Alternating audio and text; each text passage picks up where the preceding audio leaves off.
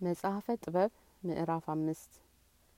ያን ጊዜ ጻድቁ መከራ ባጸኑበት ድካሙን በካዱ ነገሩንም በናቁ ሰዎች ፊት በብዙ መገለጥ ይቆማል።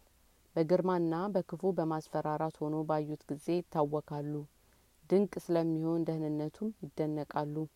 የተጸጸቱና በተጨነቀ መንፈስ እየጮሁ እርስ በርሳቸው ይነጋገራሉ።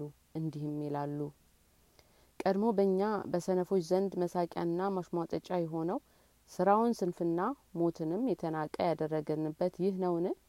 እንዴት የእግዚአብሔር ልጅ ሆነ? ርስቱስ እንዴት ለቅዱሳን ሆነች? ስለዚህ ከቀና መንገድ ወጥተን ሰጥተናል። የጽድቅ ብርሃንም አልተገለጠልንም ፀሐይም አልወጣልንም። በደልንና ጥፋትን በመንገዳችን ሞላን በምድረ በዳም ሄድን የእግዚአብሔርንም መንገድ አላወቅንም ትቢት ምን ጠቀመን? ከትቢት ጋር ያለ ባለጠግነት ምን ያመጣልን ይህ ሁሉ እንደ ጥላ ሀላፊ ነው። ፈጥኖ እንደሚሄድ ወሬ ነው።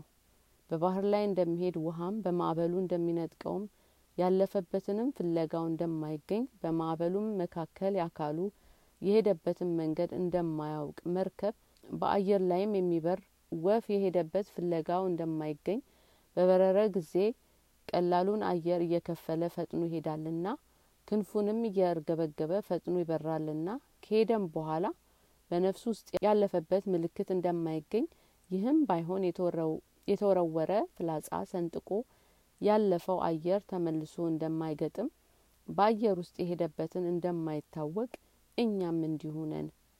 በተወለድን ጊዜ ጠፋን በክፋታችን ጠፋን እንጂ በጎ ምልክትን እናሳይ ዘንድ አልተገባንም የክፉ ሰዎች ተስፋቸው ነፍስ እንደሚበትንም ትቢያ በንፋስ ቀልጦ እንደሚጠፋ ረቂቅ ውርጭ በንፋስም ተበትኖ እንደሚጠፋ ጢስ እንደ ቀንም አድሮ እንደሚሄድ መጻተኛ ስም አጠራር ነው።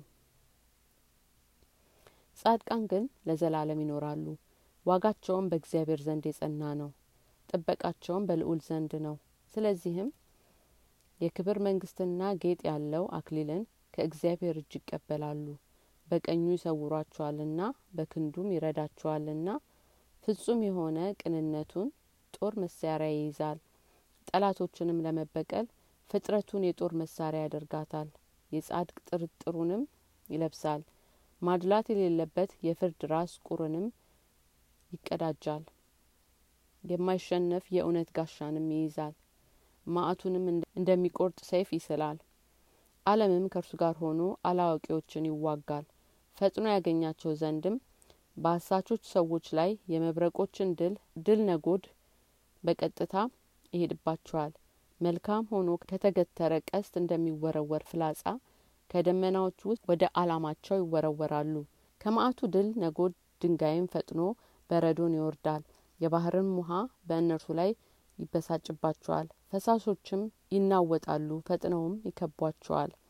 ሀይል ያለውም ንፋስ ይቃወማቸዋል እንደ ንፋስም ያደርቃቸዋል ኃጢአት ምድሩን ሁሉ ታጥፋለችና ክፉንም መስራት የሀያሉን ዙፋን ይገለብጣልና ይበትናቸዋል